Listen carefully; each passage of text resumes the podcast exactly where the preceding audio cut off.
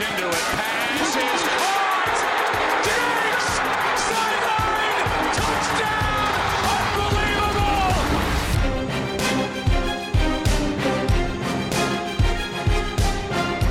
Welkom allemaal bij weer een nieuwe aflevering van de Sport Amerika NFL podcast. Ik ben jullie host Tom de Vries en op afstand van mij zitten deze keer Chris van Dijk en Lars Leeftink. Welkom heren.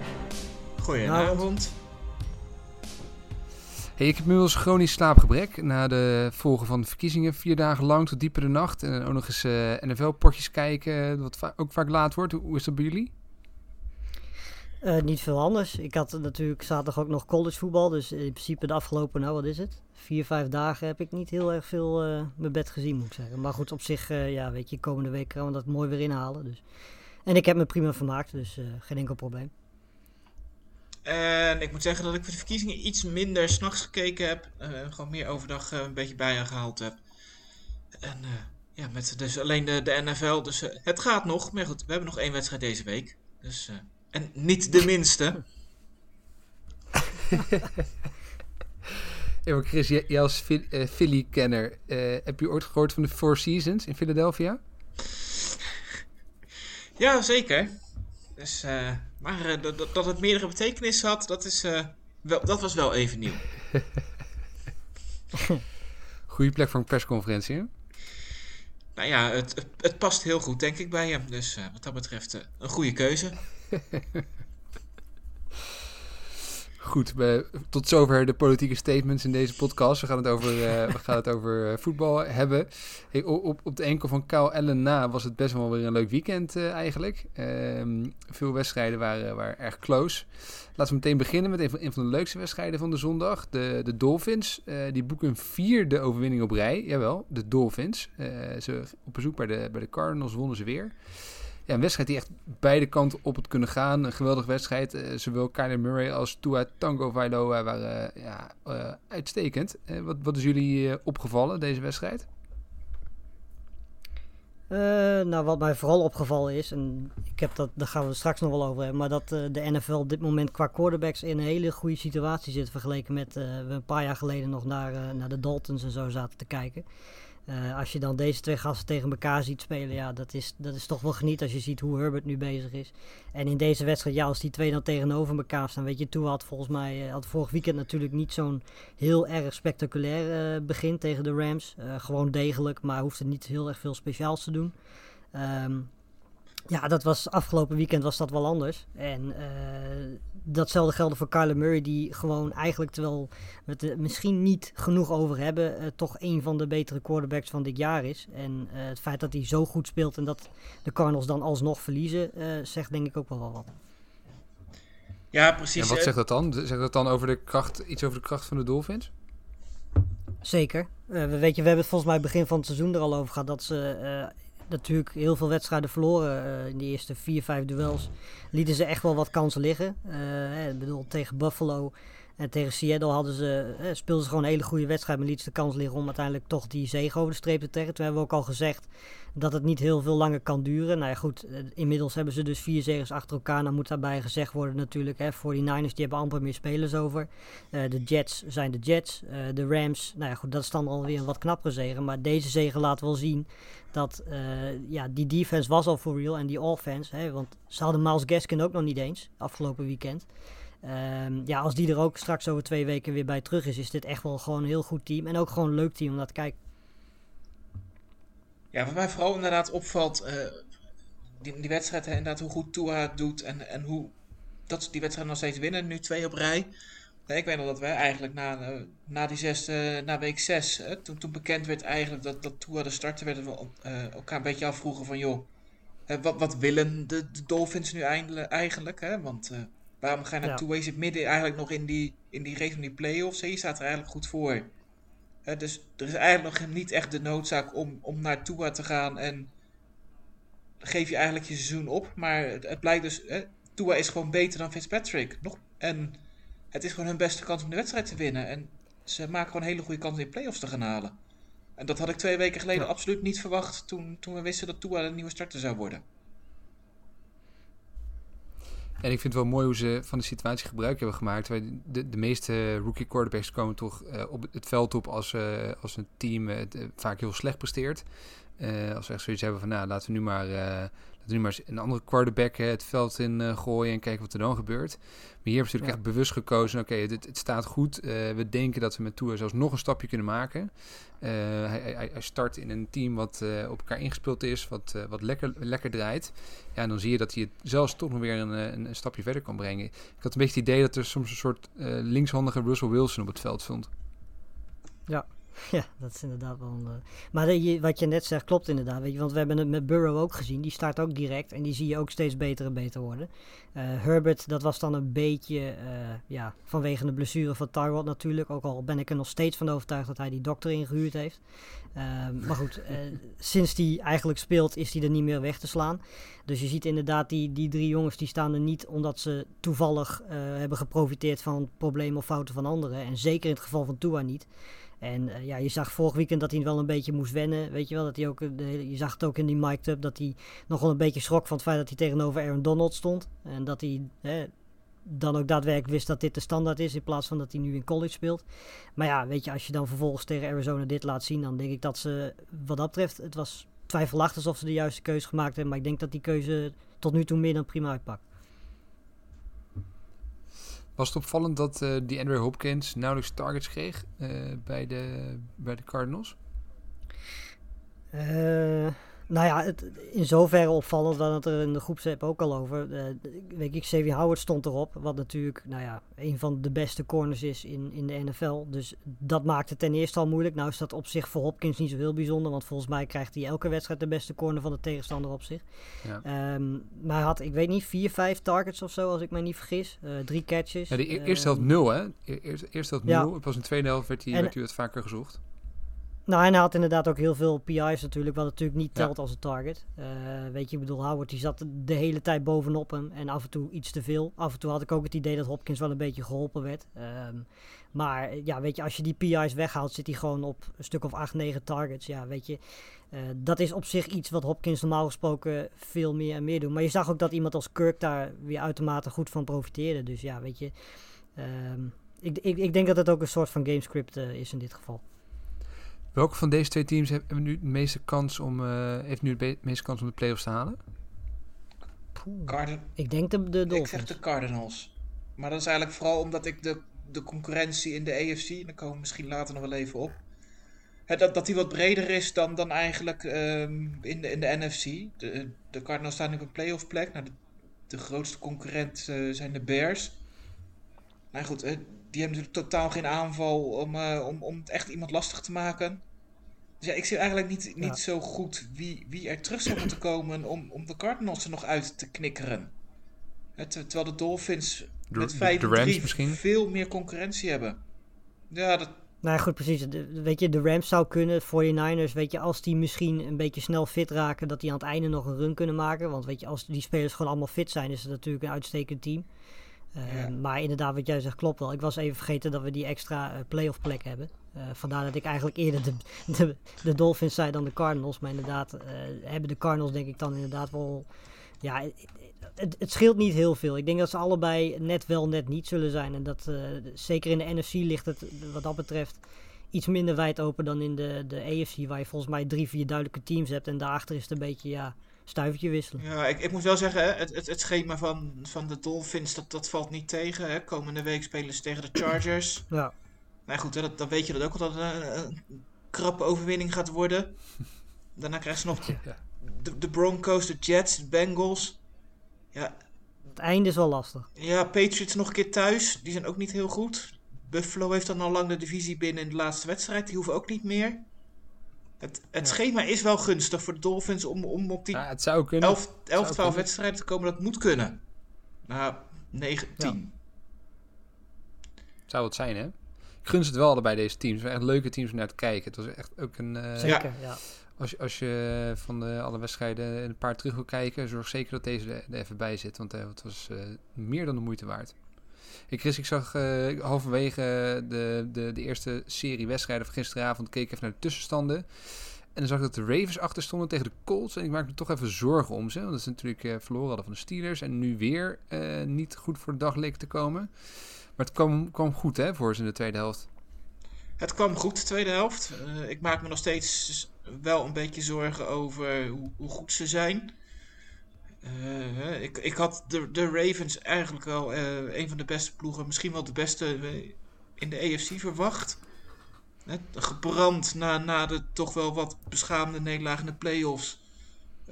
Om, om gelijk weer een, een statement te maken. En, en dat komt er niet van. Hè. Eerste helft is echt heel slecht aanvallend. Enige score komt vanuit de verdediging. Hè. Voor de rest eigenlijk nauwelijks kansen gehad. En dan ja, halverwege derde kwart keert de wedstrijd eigenlijk met een hele bizarre play. En hè, de, een paas van Philip Rivers die onderschept wordt, een verdediger erbij, die, die slaat die bal uit die handen. En ik denk dat bijna iedereen denkt dat is een incomplete pass. de scheidsrechters vinden Ja. dat allemaal incomplete pass. En ja, er zijn volgens mij twee mensen die dat niet vinden. Dat zijn John Harbaugh die de challenge flag gooit en de, de videoscheidsrechter die erachter zit. Ja. En eh, ja, ze noemen het een fumble. Bal gaat naar de, naar, naar, de, naar de Ravens die scoren. En ja, het hele momentum is weg en, en de Ravens winnen het potje. Maar ja, of het, of het houdbaar eh, is om het hele seizoen zo te eh, blijven spelen? Het valt me op dat ze het, echt eh, van een defense ineens moeten hebben. Dus eh, de, de Ravens, de- het eerste waar je vaak aan denkt is Lamar Jackson en, en, de, de offense. Zeker na vorig seizoen. Maar het is nu echt een, eh, een, een team met een uitstekende defense. Moet gezegd worden. Maar eh, aanvallend gezien stokt het een beetje. hè? Ja, de, de, de run is goed. Maar de, hè, Indiana, Indianapolis die heeft gewoon een goede run defense. Dus dat, dat is wel een beetje de, de twee sterke punten van de ploeg tegenover elkaar. En ja, in, in, de passing game, de eerste twee, drie wedstrijden speelde was Lamar echt heel goed. In de pa- veel diepe passes die we eigenlijk vorig jaar niet gezien hadden, ook niet gezien hadden. Want wat dat betreft is het niet, niet heel nieuw. Eh, die problemen, maar ja, de ontwikkeling heeft zich eigenlijk niet echt doorgezet. Dus ja, Dat, naar de Colts, dat, dat valt toch ook eh, vies tegen weer eh, deze wedstrijd. Eh, natuurlijk wel te, te, te kampen met een aantal blessures, maar ja, het, het houdt om niet over. Hè? Ook eh, Lars, de, de rookies, vorig jaar natuurlijk ook op de voet. Jonathan Taylor, niet bepaald Ja. het meest indrukwekkende rookie hè, tot nu toe dit seizoen. Nee, het was, hij had ook weer een fumble geloof ik afgelopen weekend. Eh, Hij had maar zes carries. Eh, terwijl iemand als Wilkins bijvoorbeeld elf carries had. Eh, dat zagen we vorige weekend zagen we dat ook al een beetje. Ehm, Ja, ja, weet je, volgens mij vertrouwen ze hem op dit moment gewoon niet. Nou ja, dat- dat- dat Eh, zag je. Tenminste, dat is hem iemand instelt. Ja, dat, dat, zag je, Ja, dat maar. zag je gisteren ook. Na die, na die fumble inderdaad, vroeg in de wedstrijd. Ja, Waar die ook, eh, nog over... De, trouwens, de speler even over Philip Rivers heen sprong. Wat je even terug moet kijken. Dat eh, was Zeker. nog even aanradertje als je even wil lachen. ja, maar daarna zie je hem ook... Daarna heeft hij volgens mij ook geen carry meer gehad tot echt diep in het vierde kwart. Dus ja, het is gewoon een vertrouwenskwestie. En ja, help je nou zo, zo, hè, zo een rookie ermee om hem dan een, een halve wedstrijd weer aan de kant te zetten en ja, bijna te straffen voor een fout. Ja, ik weet niet of hij, of hij daar beter van wordt. Hè? Je gaat zo voorzichtig straks het veld in dat je alleen maar bang bent om fouten te maken. Dan maak je ze juist.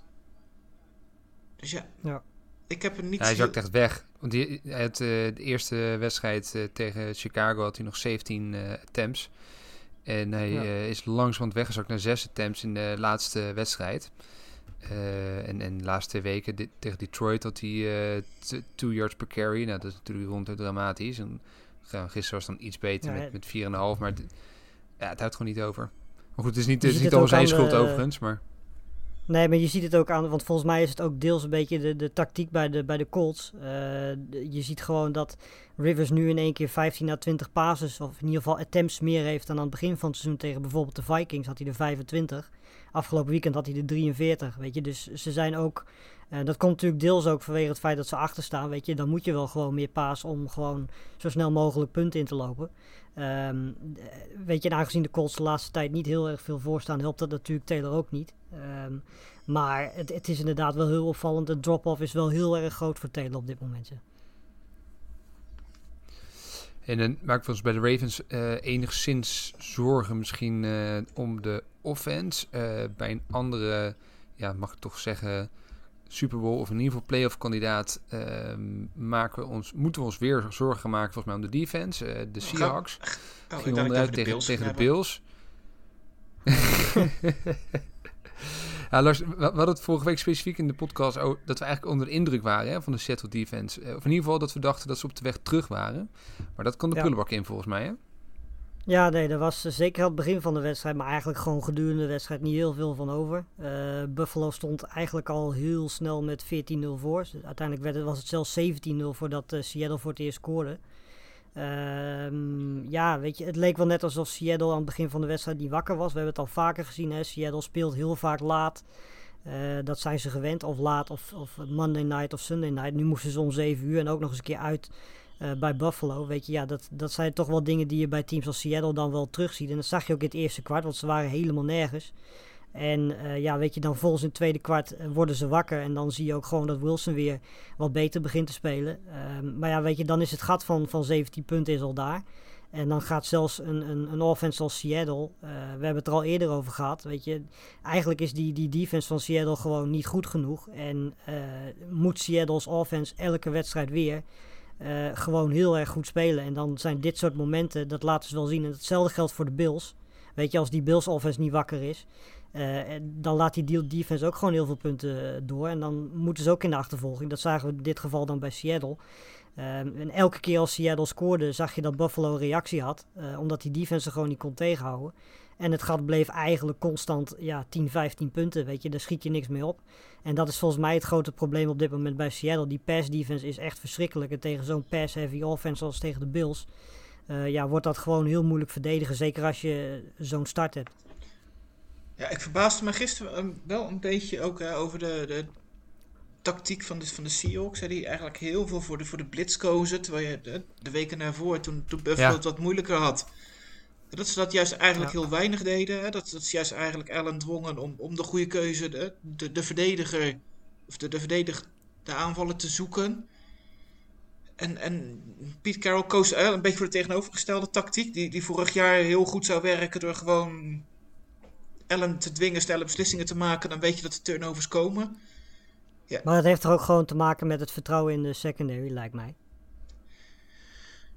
Dat je die gewoon niet vertrouwt om zeg maar eh, hè, eh, dat soort ballen die dan eventueel gegooid worden, om die tegen te kunnen houden. Want dus, weet je, Seattle heeft eigenlijk het hele seizoen al laten zien dat ze dat gewoon niet kunnen. Nee, we hadden de week, En misschien is de week ervoor dat, dat het wel ging. Hè? eh, het enige licht, het lichtpuntje van de verdediging. Hè? Waren denk ik wel de ze- hè, 7 sacks. Dat is ook wel iets wat, waar de Seahawks de weken daarvoor natuurlijk totaal niet in, van in de buurt kwamen. Hè? Dus, dus Ja. er was, mede door de blitz natuurlijk, hè, wel, wel wat meer pass rush dan, dan de weken ervoor. Alleen de keren als ze er niet bij kwamen, dan werden ze ook echt gigantisch afgeslacht. Dat, eh, Ja. Moet ik, en het, het helpt natuurlijk ook niet als je in een verdediging bent eh, dat- dat je aanval vier, bal, vier keer balverlies leidt. Ehm, dan Ja. kom je natuurlijk ook wel met, met kort veld en je maakt het je niet makkelijk. Ja, en zoals we al zeiden, weet je, die Bills offense is gewoon echt eh, ja, het slechtste wat Seattle kan overkomen wat dat betreft. Want weet je, Buffalo is een van de meest pass-heavy offenses in de NFL, weet je. Dat is net zoals als je Kansas City tegen Seattle zet. De kans dat dat goed afloopt is ook vrij nihil tot nul. Omdat Ja. het gewoon, weet je, ja, het is precies daar waar de zwakte van Seattle ligt. Ja, en, en dat verbaast voor de mij. Bills nu... eh, dat, dat was tegen. Ja, ga door. En, hoe, de Bills eh, aan, aan het groeien zijn. Hè? Want juist eh, de afgelopen twee wedstrijden, dat ze juist wat, wat meer voor de run kozen. En, en dat ze daar hun Ja. punten scoorden. En, en nu tegen een mindere pass defense doen ze het verdedigen. eh, doen ze het in de, in de pass rush goed. Ja. De verdediging had net genoeg plays. Hè? Die, dwingen vier turnovers af. Hè? We krijgen nog steeds wel gewoon 34 punten tegen. Ondanks dat je vier keer de bal onderschept. Dus ja dat maakt, zou me wel zorgen baren als ik Buffalo ben. Volgens mij hebben ze gewoon allebei hetzelfde probleem. En dat is dat die offense gewoon heel erg goed is. En op heel veel manieren kan scoren. Maar dat die defense gewoon... eh, ja, op het moment dat de offense een keer een wedstrijdje geen goede dag heeft. eh, of geen goede start heeft. Zoals afgelopen weekend bij Seattle het geval was. eh, dan is het gewoon heel moeilijk om daarvan terug te komen. Omdat je je defense gewoon niet kunt vertrouwen. Zo lang in ieder geval. En als ik dan een, een defense moet kiezen, zou ik wel die van, eh, van Buffalo nemen. Ja, zeker. Ja, als, ik, als ik een aanval moet kiezen, zou ik die van Seattle kiezen. Ondanks de wedstrijd van gisteren. Ook eens. Ja. Nou, combi maken. Fair enough, ja. Maar het- op zich zijn de Bills wel een, een luxe positie, hè? Want eh, ze spelen de laatste paar weken... Dit, dit was een goede wedstrijd van ze. De, de weken hiervoor waren niet geweldig, maar ze staan wel eh, gewoon dik bovenaan in de divisie. Kunnen eigenlijk eh, de rest van het seizoen... Ja, er moet wel iets heel geks gebeuren, willen ze de play-offs niet halen. Eh, alles nog om voor te spelen, maar ook niet een intense druk van een eh directe concurrent die er heel dicht, te- eh, Nou, dicht op zit. Dat dacht Ja, ik ook, maar wie- de, wie ga je nu noemen?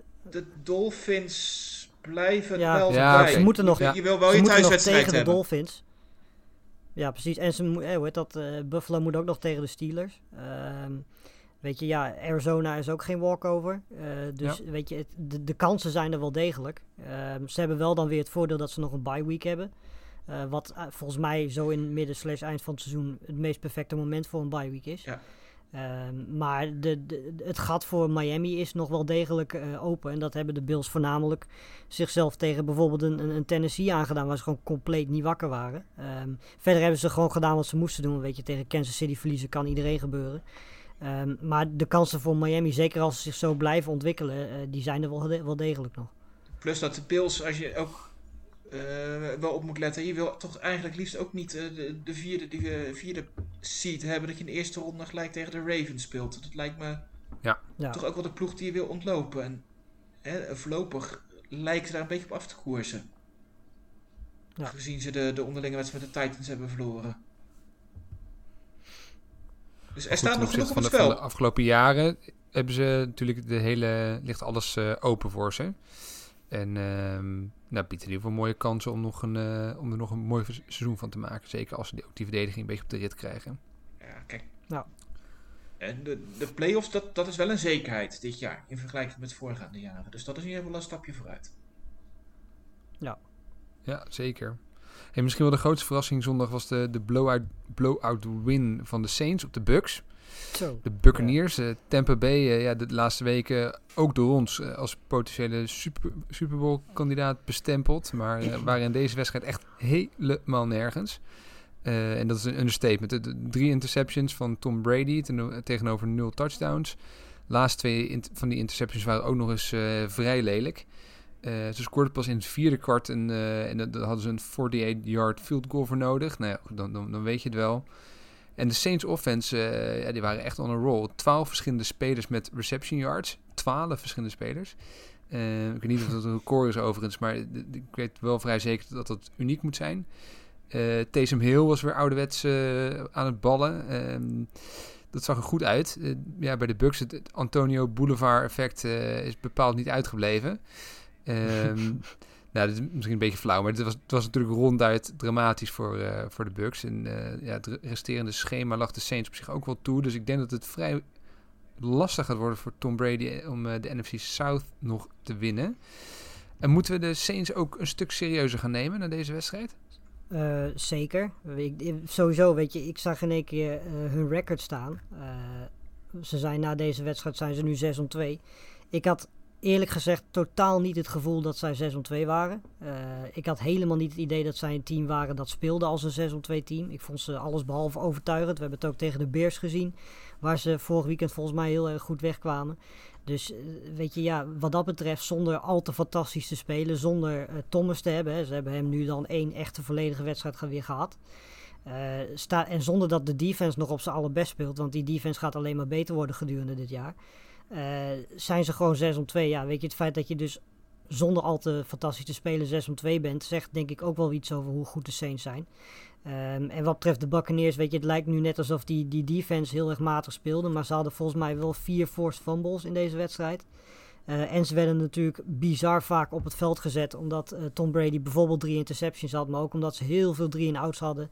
En eh, aanvallend gezien gewoon totaal niks voor elkaar kregen. Dus het, die Bills defense, of de Bills, eh, de Buccaneers defense is nog steeds een hele goede defense. Daar hoef je echt geen zorgen over te maken. Maar eh, ja, het feit dat ze 38 punten tegenkregen was volgens mij voornamelijk te wijten aan het feit dat ze gewoon heel erg vaak op het, op het veld stonden. En eigenlijk gewoon een beetje energie kwijtraakten naar het midden en eind van de wedstrijd.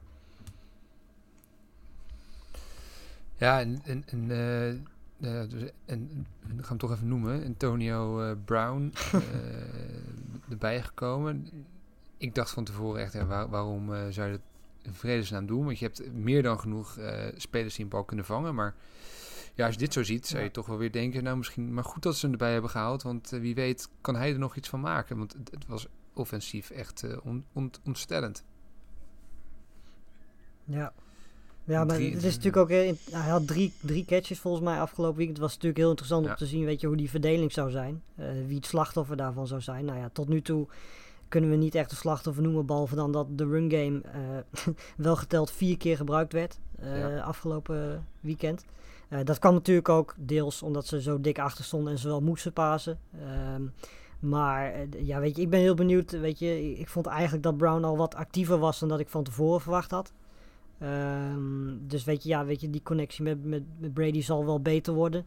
Ehm, ik, het, het kan ook gewoon zomaar zijn dit, dat dit gewoon een, een off-day is. Dat hebben we al van de Packers gezien. We hebben het al van de Chiefs gezien.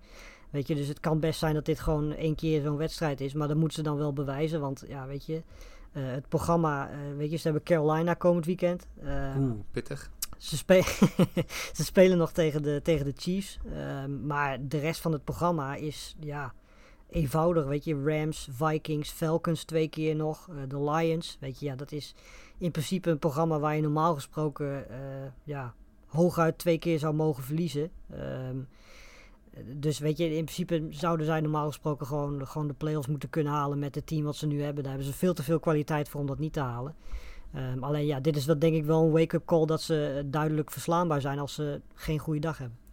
Dat komt mooi uit, want Ja, en eh, de eerste ronde wordt natuurlijk gewoon nu eh, Eagles Bucks. Dat zit er wel dik in. ja, ja, precies. Inderdaad. Ja. ja, en voor de Bucks wat ook nog zuur is, dat hebben nu twee keer verloren van de Saints. Dus de, de, Ja. de sweep is een feit. En dus dat, eh, mochten ze nog gelijk komen met de Saints in de divisie, dan, dan verliezen ze hem als- alsnog. Dus het lijkt nu Ja. alsof die, eh, die voorsprong van de Saints niet zo heel groot is, maar in, in werkelijkheid is die wat groter dan, eh, dan dat de stand doet lijken. En Eh, inderdaad, wat dus Lars zegt, het- voor de- Het programma van de Saints is niet enorm zwaar. Het is- nog makkelijker dan die van de Bucks. Nee, Ja, nee, precies. En ik was echt onder de indruk hoor, die offense. Ik zei net al, 12 eh, verschillende spelers met reception yards, maar het, het, het oogde ook heel erg gevarieerd. Dus er werd constant eh, verschillende spelers eh, gebruikt. De passing game was goed, Ja. de running game was goed. Eh Taysom Hill werd, werd weer ingezet en, en deed het uitstekend. Had één driver in die weer en een catch en een, eh, en een, en, en, eh, quarterback run had van, van 15 of 20 yards of zo. Ja, dat, dat was weer ouderwets een goede pot van de, van de Saints. En ik heb het idee dat in die, die defense ook weer op orde is. Volgens mij is Marcus Davenport daar een paar wedstrijden weer terug. En meteen is die, die, de, front van de Saints een stuk, oogt een stuk sterker. Dus dat wordt echt wel een team eh, om rekening te houden. Zeker nu eh, die, de NFC ja, behoorlijk eh, wijd open ligt. Hè. Want daar gaan we straks nog wel even zo over hebben. Ja. Ehm, er, er nog, zijn natuurlijk veel meer wedstrijden geweest, maar het is ook wel leuk om even een keer wat andere topics te benoemen. Ik, ik vroeg jullie van tevoren van nou, wat, wat zijn de dingen waar jullie het graag over zouden willen hebben. En Lars, jij, jij noemde eigenlijk vrij snel dat we het toch eens even moeten hebben over de, de jonge quarterbacks in, in de league en, en wie nou de, Ja. De, de mooiste toekomst eh, tegemoet gaat. Want er zijn een aantal die, eh, ja, die waanzinnig staan te spelen. De, Joe Burrow, T- Tua Tagovailoa en natuurlijk Justin Herbert. Ja, wat, Ja. Wat, wat is jouw kijk erop? Wie- Who has the brightest future? Nou ja, sowieso. Ten eerste wil ik even noemen dat we de afgelopen jaren echt een paar hele goede quarterbacks de NFL in hebben zien komen. Weet je, Mahomes lijkt er al 5, 6, 7 jaar te lopen, maar die loopt er ook nog maar drie jaar. Nou, Lamar Jackson geldt eigenlijk hetzelfde voor. Eh, Baker Mayfield, wat je er ook van vindt, die jongen heeft wel talent. Dat het er af en toe niet uitkomt, eh, oké, maar die jongen kan echt wel ballen. Eh, en dan hebben we dit jaar drie jongens nog. die zich... Ja, Kyler Murray inderdaad, vergeet ik ook nog eventjes. Nou ja, weet je, dat bedoel ik dus. En dan heb je dit jaar Gardner eh, heb je Minshew? er dus drie. In mindere mate, maar inderdaad, klopt. Ehm, maar als je dan kijkt wat er dit jaar weer bijgekomen is. Weet je, Joe Burrow vanaf week 1, je zag wel dat hij nog even een beetje in moest komen. Maar goed, daar moet je ook bij rekenen dat hij eigenlijk gewoon zonder een offensive line speelt al het hele seizoen. Ehm, en eh, ja, weet je hoe die dan alsnog zo weet te presteren en die offense zo goed laat zijn. eh, dat ja, is gewoon fantastisch om naar te kijken. Nou, dan heb je Tua die dus eh, afgelopen weekend een fantastische wedstrijd speelde en gewoon met Kyler Murray meeging. Ehm, in mijn ogen is hij denk ik van de drie qua talent de beste speler. Dat was hij al voordat hij die blessure had. Hij heeft nu laten zien dat hij met die blessures die hij gehad heeft nog steeds een fantastische quarterback is. Nog steeds mobiel is ook. Want ik zag hem ook een paar spelers weer fantastisch ontwijken. Ehm, dus dat was heel goed om te zien. Ja, en dan heb je natuurlijk Herbert, die ook afgelopen weekend gewoon weer tegen de Raiders uh, fantastische wedstrijd aan het spelen was. Ja. Um, en een beetje ongelukkig was bij die laatste twee plays uh, dat die niet gevangen werden. Um, want ja, weet je, als zo langzamerhand iemand wel een zegen verdient, dan is het. Herbert wel. Weet je, hij heeft natuurlijk gewonnen van Jacksonville, maar daar hadden er natuurlijk veel en veel meer moeten zijn. Tegen de Saints bijvoorbeeld, nou, tegen de Broncos had hij moeten winnen. Um, en dan nu natuurlijk weer tegen, tegen de Raiders, die laatste twee touchdowns. Ik denk persoonlijk nog steeds dat, uh, dat Tua van de drie de meeste, meeste pure talent heeft. Um, maar ik denk dat zowel Burrow als Herbert, zeker Herbert, heeft meer laten zien dan dat ik van tevoren verwacht had. En dan mag je er ook nog eens bij optellen dat we volgend jaar, uh, als het goed is, uh, Trevor Lawrence en Justin Fields erbij krijgen. Dat zijn ook geen koekenbakkers. Dus voorlopig zitten we op quarterback in de NFL, denk ik wel goed. En dat is wel eens jaren anders geweest, volgens mij. Ja, ik weet niet hoe jullie daarnaar kijken. Maar als je naar de, naar, naar de quarterbacks kijkt in, in de league nu inderdaad. Je hebt nu echt die enorme groep aan, aan jonkies die net even voorbij komen. Hè? En je hebt eigenlijk ja. nog de, de, de, de, bij eigenlijk een groot gedeelte van de titelfavorieten. Er lopen juist hele, hè, echt de oudjes, hè, 6, 37 en, en nog ouder. En die groep daartussen, ja. dat is echt misschien 10 jaar, 10, 15 jaar dat eigenlijk nauwelijks een, een quarterback van betekenis zit. Nee, precies. Nou ja, weet je, ja, Deshaun Watson, ik weet niet hoe lang die nu in de league zit, maar volgens mij ook nog niet zo ja, heel derde lang. seizoen volgens mij ook pas. Ja, ja, precies. Nou ja, Josh Allen vergeten we ook nog even. Hè, die zit er ook nog niet zo heel lang. Uh, dus inderdaad, dat gat, dat is vrij bizar, weet je. Ik bedoel, dat, de, ja, waar dat dan aan ligt, weet ik niet. Maar het verschil tussen de mensen die natuurlijk, hè, dan hebben we het over Drew Brees, Matt Ryan, Aaron Rodgers, Tom Brady. En dan nu dus al die jonge namen die we net noemen. Ja, daartussen zit niet zo heel erg veel in. Uh, Teddy ja, Bridgewater. Bridgewater. Ja, precies. nou ja, dat, dat is op dit moment de, naam die dan... Ja, ja. Dat, weet ja, je, verder zit er... Derek Carr misschien of zo. Carr? Stafford, ja. Met, maar, maar het zijn wel drie, het zijn drie quarterbacks die ik geen van alle onder alle andere namen die we net genoemd hebben zou uh, daarboven zou zetten. Dus je moet, nee. moet nee, kiezen tussen, nee, tussen Carr of een van de jonkies. Kiezen voor de jonkies. Ja, zeker. Ondanks dat Carr trouwens dit jaar wel stiekem heel erg goed aan het ja, spelen is. Zeker. Dat, uh, die heeft echt wel stappen Voor zijn gemaakt, doen, maar, absoluut. Ja, precies. Dus, uh, maar ja, weet je, ik denk dat we er met z'n allen heel erg blij mee moeten zijn. Want het zijn natuurlijk ook niet zomaar quarterbacks. Als je ziet hoe mobiel die gasten zijn. Uh, Lamar Jackson, uh, weet je, Kyler Murray, noem ze maar op. Weet je, ik denk dat dat alleen maar heel erg leuk is. En volgend jaar krijgen we twee quarterbacks die, bij, die weer in de pocket heel erg goed zijn. Um, ja, weet je, ik denk dat we voorlopig qua quarterbacks wel heel erg goed zitten. En dat we straks als Tom Brady, Aaron Rodgers een keer besluiten ooit om ermee te stoppen. Uh, wanneer dat ooit gaat zijn, geen idee. Um, maar als dat een keer gebeurt, denk ik dat de quarterback wat dat betreft wel een goede hand is. Ja, los voor de, voor de luisteraars die niet uh, elke week college uh, voetbal kijken. Volgend jaar, ja. uh, wat, wat, wat zit er nog aan te komen? Is dat van het niveau van wat er dit jaar door is gestroomd? Nou ja, Justin Fields en Lawrence absoluut. Die, die horen daar absoluut bij. Daarachter zitten wel een paar leuke jongens. Ik heb het in de college voetbal podcast heel vaak over Zach Wilson van BYU. Uh, maar ja, weet je, in principe de enige naam die misschien bij die andere twee zou kunnen horen is, is Mac Jones van Alabama. Die speelt ook echt een fantastisch seizoen. Een beetje het type Drew Lock, maar dan nog accurater, in, in, vooral met diepe ballen. Um, ik weet niet of hij dit jaar al in de NFL Draft gaat als hij verstandig is. En je ziet wat voor concurrentie die heeft, zou ik denk ik nog een jaartje blijven. Um, maar als die daarin gaat, denk ik dat, dat, we, dat we met Lawrence, met, met Fields en met Mac Jones eventueel dus... Uh, wel weer drie hele goede quarterbacks zouden kunnen verwelkomen in de NFL. Die normaal gesproken, als je ziet wat er op dit moment uh, voor teams staan die in de eerste 5, 6, 7, 8, 10 picks uh, staan, dan heb je een grote kans dat die twee ook gewoon zullen starten als ze hun debuut maken in de NFL. En tot slot van, de, van die drie namen, drie jonge gasten die goed zijn te spelen, dus Burrow, Tua en, en Herbert. Wie van die ja. drie heeft nou op, op korte termijn de, de beste kans om, om ver te komen richting, richting misschien wel een keer een Super Bowl? Waar is de organisatie het, het beste georganiseerd om, om ze te helpen die kant op? Ik, ik denk de Dolphins. Als je ziet wat voor stappen die al dit jaar gemaakt hebben. Als je ziet wat voor uh, talenten die hebben. En je weet dat er nog wat picks zijn die ze ook komend seizoen nog zullen ja, hebben. Jaar, van andere teams. Ja, precies. Ik denk dat die op dit moment best gepositioneerd zijn. Ik denk dat Burrow heel veel fantastische wapens om zich heen heeft. Maar ja, die offensive line heeft heel veel werk nodig. En die verdediging is gewoon op dit moment niet goed genoeg om een kans te maken op de playoffs. En dan heb je Herbert, waar, eh, ja, weet je, daar ontbreken de, de, de, de wapens eigenlijk een beetje. Want ik zie elk weekend zie ik weer spelers voorbij komen waarvan ik daarvoor nog nooit van gehoord had. Uh, ze hadden nu ook in één keer weer Ballage opgetrommeld. Ik heb geen idee sinds wanneer die bij de Chargers speelt. Maar uh, volgens mij, zover ik wist, zat hij eerst bij Miami, daarna naar de Jets. Maar hij stond in één keer in de Chargers shirt uh, zondag. Nou ja, goed, weet je, dan weet je denk ik wel meer dan genoeg over wat voor wapens op dit moment Herbert heeft. Dus ik denk inderdaad dat Tua op korte termijn ehm, de grootste kans heeft om in de playoffs al te schitteren. En dat zou misschien zelfs al wel dit jaar kunnen zijn.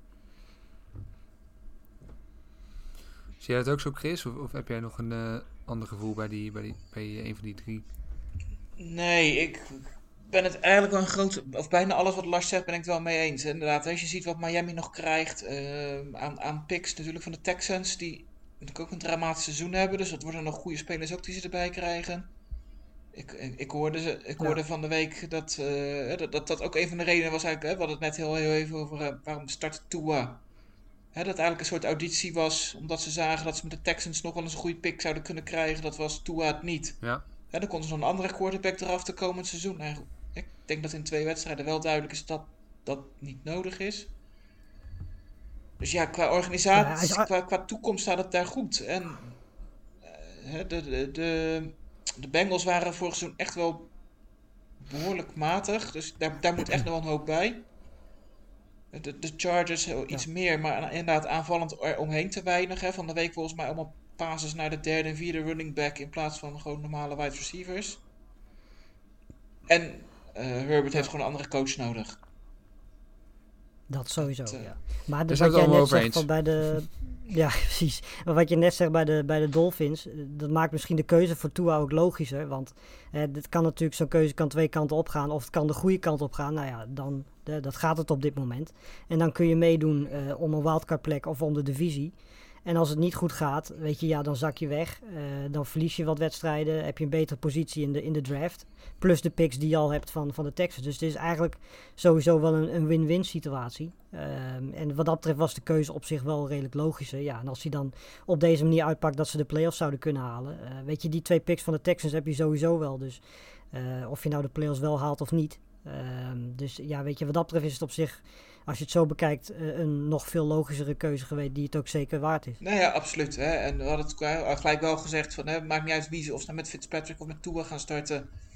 Hè, playoffs halen, dat, dat is wel hun max. Ik bedoel, hè, we, ze gaan niet de Super Bowl winnen of halen of, of nee. twee playoff wedstrijden winnen. Hè, dus wat dat betreft kan het geen kwaad. Hè. En ik ben ook eigenlijk altijd wel voorstander van, hè, als je rookie quarterbacks hebt, hè, laat ze spelen wanneer het kan. Hè? Want je ziet gewoon dat ze die ervaring nodig hebben. Zeker. Leren van je fouten. Ja, alleen ik had bij, bij Tua verwacht dat, hè, dat je doet inderdaad of aan het begin van het seizoen, of redelijk snel. Of je wacht tot, tot je de, zeg maar, de play-offs niet meer kan halen. Hè? Je kiest dan voor de play-offs. En, en, dit viel er een beetje tussenin. Maar goed, ik denk ja. wel dat, uh, ondanks dat wij het misschien niet mee eens waren, dat ze toch de, de juiste keuze hebben gemaakt. Hey Chris, jij wilt uh, een aloude discussie weer nieuw leven inblazen met, uh, met, met, met jouw vraag over de, over de conferences. Uh, welke, welke conference het sterkste is, de, de NFC of de AFC. Wat is eigenlijk je eigen mening daarin? Nou, ik, je ziet natuurlijk altijd de, de, standen en dan heb je eigenlijk vrij goed beeld. Binnen, even binnen de AFC en binnen de NFC, hoe, hoe teams ervoor staan. Maar ik vind dat het zo lastig om, om, om die twee te vergelijken. Hè? Van, van tevoren had ik verwacht dat de, de Ravens en de Chiefs de twee beste teams in de NFL zouden zijn. En dat je daaronder eigenlijk een hele rits met NFC-ploegen zou krijgen. Uh, die op de plekken 3 tot, 4, 3 tot en met 5, 6, 7, misschien wel 8 staan. Als je naar de Saints kijkt, de Seahawks, de Packers, uh, Eagles. Niners. Uh, dat zijn gewoon even al, al, al vijf ploegen die, die ik zeker aan het begin van het seizoen uh, hoger in zou schatten dan, dan de Bills, de Titans en, uh, en de Steelers. Uh, maar goed, nu halverwege het seizoen. Hè, je ziet, hè, de Steelers zijn nog steeds ongeslagen. De Bills winnen redelijk eenvoudig van, van de Seahawks. zijn we, hebben we die, die ploeg allemaal te laag ingeschat en, en de NFC te sterk in, naar ons gevoel? Of Hè, is het inderdaad gewoon een, een eenmalige off-day die, die sommige teams hebben en in de NFC net en niet mee weg zijn gekomen en in de AFC wel? Want hè, de, de Steelers die achterstaan tegen de, de Cowboys in het vierde kwart, de, we hebben de Bills dit seizoen gezien in het vierde kwart achterstaan tegen de Jets. Is dat het Ja. verschil? Hoe zien jullie dat? Nou, ik, ik denk persoonlijk dat de, de AFC wat beter is als je kijkt naar de top. Dus de top, laten we zeggen, vier, vijf ploegen. Eh, ik denk dat als je kijkt wat daar allemaal onderin zit. Eh, dan kunnen we het hebben over de Patriots, eh, de, de Texans, de Chargers, Jaguars, Jets. Weet je, dat, ja, daar word je allemaal niet zo heel erg vrolijk van. Ehm, en ik denk dat wat dat betreft de NFC misschien in de breedte wat sterker is. Want je kunt veel zeggen over de Giants en over Washington. Maar die hebben dan in ieder geval nog een goede defense. Weet je, en dat mis ik dan bijvoorbeeld bij al die AFC-teams. Die hebben, nou ja, een meh offense. En dan de defense is, stelt helemaal niet zoveel voor. Dus ik denk ook dat het een beetje te maken heeft met het feit dat de NFC gewoon in de breedte een wat sterkere divisie is. Als je bijvoorbeeld kijkt, de Vikings zitten onderin, de Falcons zitten onderin, de Pel- Panthers zitten onderin. Weet je, dat zijn echt gewoon teams die in de AFC hadden die echt hoger gestaan. Daar ben ik 100% van overtuigd. Nou, de Falcons Eh, die nou, geven de voorsprong tegen iedereen weg hoor. NFC, AFC, dat... Ja, dat is ook wel weer zo. Maar, nee, maar ik bedoel meer qua, weet je, wat voor, wat voor spelers die hebben. Zeker aanvallend gezien, weet je. Daar lopen gewoon echt spelers rond waarvan je, waarvoor je naar de tv gaat kijken. Als je ziet in de AFC, weet je, bij, noem ze bij de Jaguars, bij de, bij de Texans, bij de Jets, bij de Patriots, weet je, noem ze maar op. Ik, denk dat, het, de, ik vind de AFC dus in de top, zeg maar, vind ik ze beter. Maar over het algemeen, in de breedte, en dat is denk ik ook waarom de NFC zoveel dichter bij elkaar zit. Is de NFC denk ik een net iets sterkere conference. Maar daarom verbaasde mij dus die, die wedstrijd van de, bijvoorbeeld de- Bills en de Seahawks mij zo. En dan kan je zeggen, de Ja. Bills zitten in de top, maar eh, bij, bij de AFC, dus die zijn wat beter. Maar die had ik echt van tevoren wel verwacht, hè, ondanks dat het in, in Buffalo was.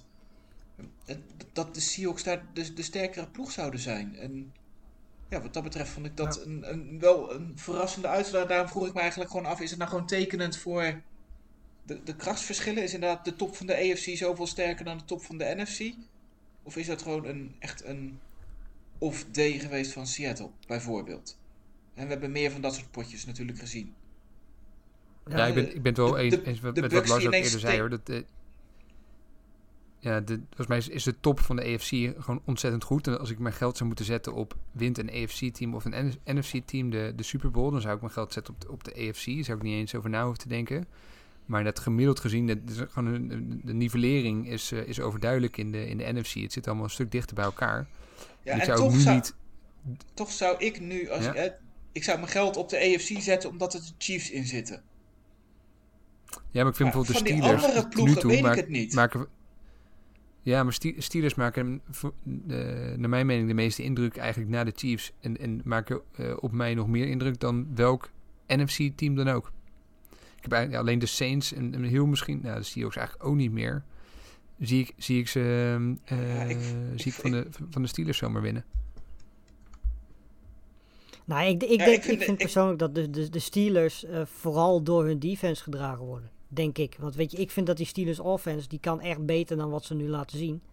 Ehm, en eh, weet je, ja, als, als ze die stap kunnen zetten, ben ik het met je eens. En zijn de Steelers gewoon op het niveau eh, van de Chiefs en de Ravens, weet je. Want als één defense eh, de Chiefs tegen zou kunnen halen in de hele, in de hele NFL, dan zijn het de Steelers. Ehm, Maar volgende week, dus volgende week weten we betreft- echt hè, wat, wat, de, wat de Steelers echt kunnen. ja, dat sowieso. Maar dat blijven we gewoon zeggen, net zolang totdat ze de, de Super Bowl gewonnen hebben. Eh, maar nee, ja, weet je, uiteindelijk denk ik, eh, weet je, ik zou mijn geld inderdaad ook het liefst op de AFC-team bovenin zetten. Maar het gevaar is ook, je moet niet altijd naar het record kijken, want we zeiden het net ook, weet je, die teams onderin en daar spelen al die teams in de AFC bovenin natuurlijk ook tegen. Vaak twee keer. Eh, meer, ja, precies. Weet je, dus dat is ook het gevaar. Weet je, tuurlijk is het leuk, 8 om 0, 8 om 1. Maar als je kijkt naar de schema's die die AFC-teams hebben, zeker teams als de Bills, die natuurlijk in een hele meh, eh, divisie zitten verder. Ehm, ja, weet je, en je kijkt dan naar, naar teams hè, waar bijvoorbeeld Seattle, de Packers, de Saints, de Buccaneers eh, elk weekend eh, tegen moeten. Dat is natuurlijk ook wel een reden waarom de records misschien bovenin de NFC wat minder indrukwekkend zijn. Ja, wie, wie zouden jullie eens. in de NFC eh, pikken voor, eh, voor de Super Bowl? In de, Ja. in de NFC? Ja, Ik heb begin van het ook gezegd de Saints. Toen na een week of drie kreeg ik daar wel spijt van. Maar je moet nooit eh, wisselen van je keuze. Hè, na wat ik gisteravond heb zien doen. Dus eh, ik zeg de Sa- Ja, nee. Saints. Meest complete team, denk ik. Ja, nee, ik, ik denk inderdaad Saints of Bucks. Weet je, bij de Packers en Seahawks is, is de defense gewoon, denk ik, niet goed genoeg. Die offense is fantastisch, maar eh, verdedigend gezien is het nog niet solide genoeg. Eh, bij de Packers is dat dan wel weer wat beter dan bij de Seahawks. Maar ik denk inderdaad, als je kijkt naar de meest complete teams, dan zijn de Saints en de Buccaneers denk ik wel de beste, beste picks. En ik denk persoonlijk dat de Buccaneers nog de meeste ruimte voor verbetering hebben. Als je ook ziet dat nu nog spelers erbij komen zoals Antonio Brown. Ehm, ik denk ook dat zij in de breedte, zeker aanvallend gezien, eh, nog wat meer kwaliteit hebben dan de Saints. Nou, verdedigend gezien hebben we allemaal gezien wat de Buccaneers kunnen. Dus mijn keuze zou denk ik op lange termijn voor de Buccaneers zijn. Ehm, maar ja, weet je, kan een van die twee teams eh, de Chiefs verslaan in de Super Bowl. Eh, ik denk dat de kans dan bij de Buccaneers groter ligt dan bij de Saints. Vooral vanwege hun defense. Ja, ik ga voor de Packers hoor. Ik denk dat ehm, die, die gaan de Kijk, divisie... lekker. ja, ja. Is, Heb jij, heb jij wat nodig van Lars maar- of, of meen je dit? of eh, jij durft Nee, niemand ik- uit... ik- Nee, ik snap het. Jij durft niemand uit jouw divisie te zeggen, hè? Van de, de concurrentie van de Panthers. Ja, precies. Nee, ja, bedoel, dat, dat, dat, dat ga, ik, ga ik niet uit mijn mond horen dat de Saints of de Bucks eh, de Super Bowl gaan halen. Nee, alle gekheid op stokje. Ik denk, denk, ze hebben natuurlijk in hun divisie weinig weerstand. Dus eh, ze gaan redelijk eenvoudig de rest van het seizoen uit kunnen spelen en gewoon de divisie winnen. Natuurlijk willen ze een goede seeding hebben, maar eh, dat gaat gewoon goed komen. Ja, en dan, dan staan ze weer goed voor in, in de playoffs. Eh Aaron Rodgers, nou, die, die, die gaat in de playoffs weer een paar schitterende dingen laten zien. Ja, goed, die defense is dan niet, niet, fantastisch, maar dat kunnen ze vast nog wel een tikje verbeteren richting het einde van het seizoen. Ja, en dan zie ik eigenlijk niet echt iemand, eh, een ander team, naar, naar, naar Lambeau Field gaan en, eh, en, en de Packers verslaan. Dus ik, ja, ik geef ze eigenlijk best een goede kans om de Super Bowl te halen. En, en nogmaals, ja, ik ben het helemaal mee eens. Dan zie ik ze niet van de Chiefs winnen. Maar ik zie de Packers dan ook niet van de Steelers winnen. En ik zie ze ook eigenlijk niet eens van, eh, ja, wat was het, nummer 3 en 4, Ravens eh, of Titans eh, winnen. Ik, ik denk dat de AFC er echt beter voor staat qua, qua top betreft. Ja, ik, ik denk dat Packers Seahawks tegen de Chiefs, dat is wel echt denk ik een droom Super Bowl. Dat, daar gaat iedereen heel erg vrolijk voor worden, denk ik. Als de Packers of de Seahawks tegen de Chiefs mogen. Ehm, maar daarvoor zal de, vooral de Packers run defense echt wel beter moeten. Want eh, ja, weet je, als je dit in de playoffs laat zien. eh, de Buccaneers hebben twee hele goede running backs. De Saints hebben eh, iemand genaamd Camara rondlopen. Eh, bij de Seahawks speelt eh ene Carson. Weet je, dus eh, weet je, ja, die, die defense moet echt wel. eh, vooral de run defense moet echt beter worden. Ehm, maar als ze dat in de loop van de tijd, en die tijd gaan ze krijgen om daar te proberen daar antwoorden op te vinden. Als ze dat lukt, dan ben ik het met je eens dat de Packers zeker een goede kans maken. En nogmaals, die defense hoeft niet eens goed te zijn als, als Aaron Rodgers gewoon die ballen naar Adams blijft gooien. En tot nu toe heeft niemand laten zien dat ze dat tegen kunnen houden. Ja, weet je, waarom zou dat dan niet kunnen? Ik ben ervoor in ieder geval. Ja. Maar dat snappen jullie wel. Nou, dat, we een hoop discussie eh, over mogelijk. In de komende weken gaan we zien wat eh, uiteindelijk het beste team in de NFC gaat lijkt, lijkt, eh, blijken te zijn. Toch wel interessant, als je na vier eh, weken, dan, dan, dan schrijft iedereen echt zonder na te denken, volgens mij de Seahawks op als de Super Bowl kandidaat. En nu na die Ja. laatste weken denk ik eigenlijk dat bijna niemand meer dat eh, op durft te schrijven. Dus het, het kan ook zo snel gaan weer. Bucks natuurlijk Ja. hetzelfde verhaal. Ja, ook echt, eh, nou, ook door onszelf tot Super Bowl favoriet gebombardeerd. En dan zo kansloos eraf gaan tegen de Saints. Dus het kan nog alle kanten op. Zeker. En dat is ook leuk. Ja, dat is zeker leuk. Wat ook leuk was, eh, tot slot, eh, hebben jullie die run van eh, Teddy Bridgewater gezien? Ja, sorry, ik, ik moet het heel even benoemen, maar heb- hebben jullie hem gezien? Zeker heb ik hem gezien. Uiteraard. Teddy, Teddy Bridgewater dacht eventjes dat hij Cam Newton was en die eh, sprong vooruit vijf yards met gevaar voor eh, lijf en leden naar de, naar de first down. Op fourth en 14, eh met Rule die had, eh, had eh, ja, die, die, ik wat hij had er gisteravond, maar die, die dacht, eh you only live once. En eh, die ging ervoor met, met, Nou met fake punts op fourth en 14. Eh, nou, je kon het zo gek niet bedenken. Het was wel, het was wel leuk om te zien. Nou ja, ik vind sowieso dat, dat Bridgewater dit jaar heel veel dingen aan het doen is die we niet zo heel vaak hebben zien doen. Zoals eh, lange ballen geven. Ja. Eh, ik heb hem ook, nou wat was het, twee, drie weken geleden, of misschien wel vier weken geleden, in één keer die run waar hij in één keer vier, vijf verdedigers gewoon voor schut zet. Heb ik hem ook nog nooit zien doen. Ehm, en volgens mij kunnen we het met z'n allen er wel over eens zijn dat als we iemand, hem, iemand een, een, een goed en leuk seizoen gunnen en gewoon fit, fitheid gunnen, dan is het volgens mij Bridgewater wel. Ja, Absoluut. zeker. Wat hij heeft meegemaakt, dat, eh, dat is absoluut eh, is hem zeker gegund. En eh, Ja. ja. kijk, ik, hoop wel dat de, die- offense doet het eh, uitstekend. De, de, het eh, receiver duo DJ Moore en Robbie Anderson is als duo nummer 1 in de league qua receiving yards van alle teams. Ja, en dat heeft Ja. mede te maken met een offensive coordinator, Joe Brady, die, die gewoon week op week laat zien tot, de tot de beste te horen. En dat baart mij dan weer zorgen, want ik ben bang dat hij op vrij korte termijn nog ergens eh, promotie gaat krijgen en eh een headcoach gaat worden. Maar dat hoop ik. eh, Ik hoop niet dat dat het geval gaat zijn, want voor mij mag hij nog, eh, voor mij mogen ze een contract voor, eh, voor tien jaar geven, want het is eh, elke week genieten.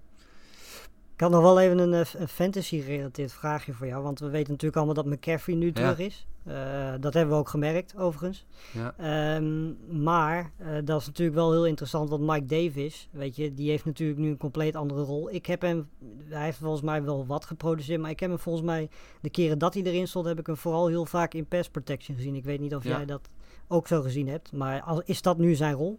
Ja, dus, dus dat was inderdaad de grote vraag van tevoren. Gaat alles weer naar McCaffrey of, of wordt het een soort van... eh, ga- gaan, ze, gaan ze delen? Eh, nee, het, dat was gewoon McCaffrey. En het, het, het- ze wilden Ja. niet te, eh, de load te veel op hem leggen. Dus op eh, second down kwam eh, Mike Davis dan vaak weer in het veld. En hij heeft volgens mij nog één of twee eh, targets gehad. Een keer de bal mogen, mogen rennen. Maar daar hield het wel mee op. Maar ze hebben in principe de offense niet willen aanpassen. En, en die offense die gaat gewoon... ja, de- op de, die is gewoon gebouwd op, op McCaffrey. En Mike Davis moet zich daaraan schikken. Overigens is McCaffrey heel erg Ja. geblesseerd geraakt. Een schouderblessure. Dus het Ja, zou zomers kunnen zijn dat Mike Davis de komende weken weer de nummer 1 running back is. Eh, dus mocht je hem nog niet eh, op het trade block gezet hebben, dan eh, zou ik dat ook voorlopig niet even doen. Want hij gaat waarschijnlijk de komende paar weken wel weer aardig wat yards bij elkaar sprokkelen. Ik zou het nu sowieso niet meer doen, want hij is in principe nu niet zo heel veel meer waard, denk ik. Ik denk niet dat er heel veel mensen meer zouden traden voor hem in fantasy. Omdat je ook gewoon weet, weet je, McCaffrey's blessure die hij nu heeft, die is ook niet extreem ernstig. Dus Nee. ja, weet je, als je hem nog op je bank hebt zitten, je kunt er één misschien hooguit twee weken nog een keer van profiteren, mocht McCaffrey niet spelen. Eh, maar daar ga je niet, eh, niet voor traden. Plus eh, de trade deadline komt ook in de buurt, weet je. Dus ja, weet je, tegen de tijd dat die trade deadline er is, is de waarde van Davis waarschijnlijk al helemaal weg. Dus Nee, zeker. ja, dat zou Ze gaan overigens ze gaan wel heel voorzichtig zijn in Carolina met, met, met McCaffrey. Dat, dat liet ze al zien met die enkele blessure van hem. Ja. ja, de, beste man veel geld gegeven. En ze willen de, dit, dit is niet het jaar waarin het moet gebeuren met hem. Dus ze gaan Nee, zeker geen risico nemen. Heeft geen nut om daar risico mee te nemen. Nee. Hey, tot slot eh, nog een leuke vraag van Arjen Krijthof. Die, die vroeg, eh, moet je eigenlijk geen eh, voetbal spelen om jezelf een voetbalteam te mogen noemen? nou, dan, dan, dan, Nou, denk ik dat hij hier doelt op een zeker team uit, uit Washington. Is, is, het, is het zo erg gesteld daar? Ik- Ik denk dat hij vooral doelt op die, op die fumble. eh, ja, dat denk ik ook. wat ja. echt, echt het meest hilarische moment samen met Rivers en de valpartij was. Dus echt, ja, weet je, als, als er iets de NFC East typeert, dan is het eh, dat moment wel, lijkt mij. Dat is echt bizar. Maar goed, we hebben gisteren Dus Alex Smith weer gezien in eh, Washington. Ja. ja, Dus Ja. wat dat betreft, er zijn- zijn er teams die, nog er, die er nog slechter voor staan naar te kijken. zeker. Ja, absoluut. En, eh, misschien nog één leuke of het laatste. Ehm, Chris, ik heb, ik heb al een paar keer gezegd in deze podcast, ik blijf erbij. Ik, denk dat de Giants een goede kans hebben om eh, deze divisie te winnen. Eh, Zie jij hun nu ook als grootste concurrent voor de Eagles in de NFC East? Ehm, nee, ik denk het niet. Ik denk, ik denk Washington. Eigenlijk. Ehm, Washington, die, die gaan er nog voor. Die kiezen niet voor niks. ehm, voorlopig, nu, nu Kyle Allen geblesseerd is, die, die er echt helemaal niks van bakte. Eh, voor Alex Smith. Nou, Alex Smith was ook niet best hoor. Vooral het einde niet. Nee, dat klopt. Maar hij bracht ze wel terug. Dus eigenlijk vanaf een kansloze achterstand naar, naar, naar twee keer de, de kans om, om die wedstrijd te winnen. Eh, maar als je naar de Giants kijkt, eh, die winnen gisteren. Washington had vijf turnovers, eh, de Giants nul. En, het was drie punten verschil en, en Washington heeft die wedstrijd eigenlijk uit handen gegeven. En, Ja. Dus ja, het was geen overwinning dat, dat ik nog heel veel zorgen maak eh, om, om de Giants. Maar goed, zondag spelen ze, tegen de, Ja, volgens- spelen ze tegen de Giants. Dus ik denk dat de Giants wel gewoon zullen winnen dan van de Eagles. Als ik dit soort dingen zeg. Dus, eh, Maar weet je, volgens mij is het verschil tussen beide teams ook niet zo heel groot. Want ze hebben volgens mij allebei een hele goede defense. Of in ieder geval een, een vergeleken met hun offense gewoon een prima defense. Eh, zeker Washington, maar ook de Giants zijn stilletjes gewoon een prima defense. Alleen ja, als ik moet kiezen tussen de offense van de Giants en de offense van Washington. Dan zou ik toch denk ik eerder, en dat is voornamelijk vanwege de quarterback, eh, toch eerder kiezen voor de offense van de Giants. Eh, Daarnaast zie je ook gewoon hun wapens die ze hebben. Die zijn volgens mij ook gewoon beter dan wat Washington heeft. En wat dat betreft is het heel jammer dat een Saquon Barkley geblesseerd is. Want als dat niet was gebeurd, hadden de Giants echt, echt mee kunnen doen. En misschien zelfs inmiddels wel bovenaan gestaan in deze divisie. Ja, veel wedstrijden dit verloren. Hè? Nou goed, we gaan het, we Ja. gaan het weer zien eh, volgende week. Eh, nog maar goed, ik moet nog even één eh, keer. laat- Dit, een- de enige keer dat het Ja. kan in de, in de podcast. eh, We moeten het gewoon gezegd hebben natuurlijk. We maken wel heel veel grappen over de NFC East. Niet, niet onterecht. Maar zowel Dallas. Helemaal niet onterecht zelfs. Maar, maar, maar hè, zowel Dallas, Washington als de Giants hebben gewoon net zoveel wedstrijden gewonnen als de, de Patriots en de Jets bij elkaar. Dus er zijn divisies waar het nog erger kan. Nu, nu noem je ze meteen. Eh, heb je nog een leuke voorspelling in, eh, in petto voor, eh, voor de wedstrijd vanavond? Jets winnen. Wat enthousiast. Nee, dit van, van, Nee, ik vind het ook prima. joh. de enige het leuk zege als de van, Jets enige winnen. zege van de Jets. Van, het, van het, dit seizoen. Dus, eh, Maar ze moeten dan nog een keer tegen de Patriots. ja, maar die winnen de Patriots wel, denk ik. Dan, eh, dan gaat het ineens om Lawrence en dan, dan kunnen de Jets ineens wel weer verliezen. Heel goed. Nou, dan, eh, dan ik, ik vul hem in voor de, voor de Patriots. Maar dat, dat, dat komt omdat ik het Cam Newton wel eh, gun om weer een beetje uit zijn... eh, Oh, ik dacht omdat je... Nou, ja, het wordt sowieso de Het Patriots, weet je. Want eh, Oh, nu als ik de Jets Jets zeg, dan weet je toch hoe dit af gaat lopen. Ja, precies. Ja, dat is waar. Dus ik, ik, dit is gewoon gratis eh het punten scoren voor mij. Dus eh, daarom zeg ik, zeg ik zeker de Zet, zet Patriots. alles maar op de Patriots vannacht, want eh moet goed komen. Ja. Maar Goed, de voorspelling moeten we voorzichtig zijn eh, trouwens. Want eh, Toon die voorspelde nog dat eh, de, de, een presidentsuitslag... wat op het nippertje nog... ja, maar er is een de- reden dat hij er vandaag niet bij is. Hè. Of die ooit nog terug gaat komen. Nou, we gaan het... eh, Dat is gaat- ook de vraag. Ik ga de komende weken merken.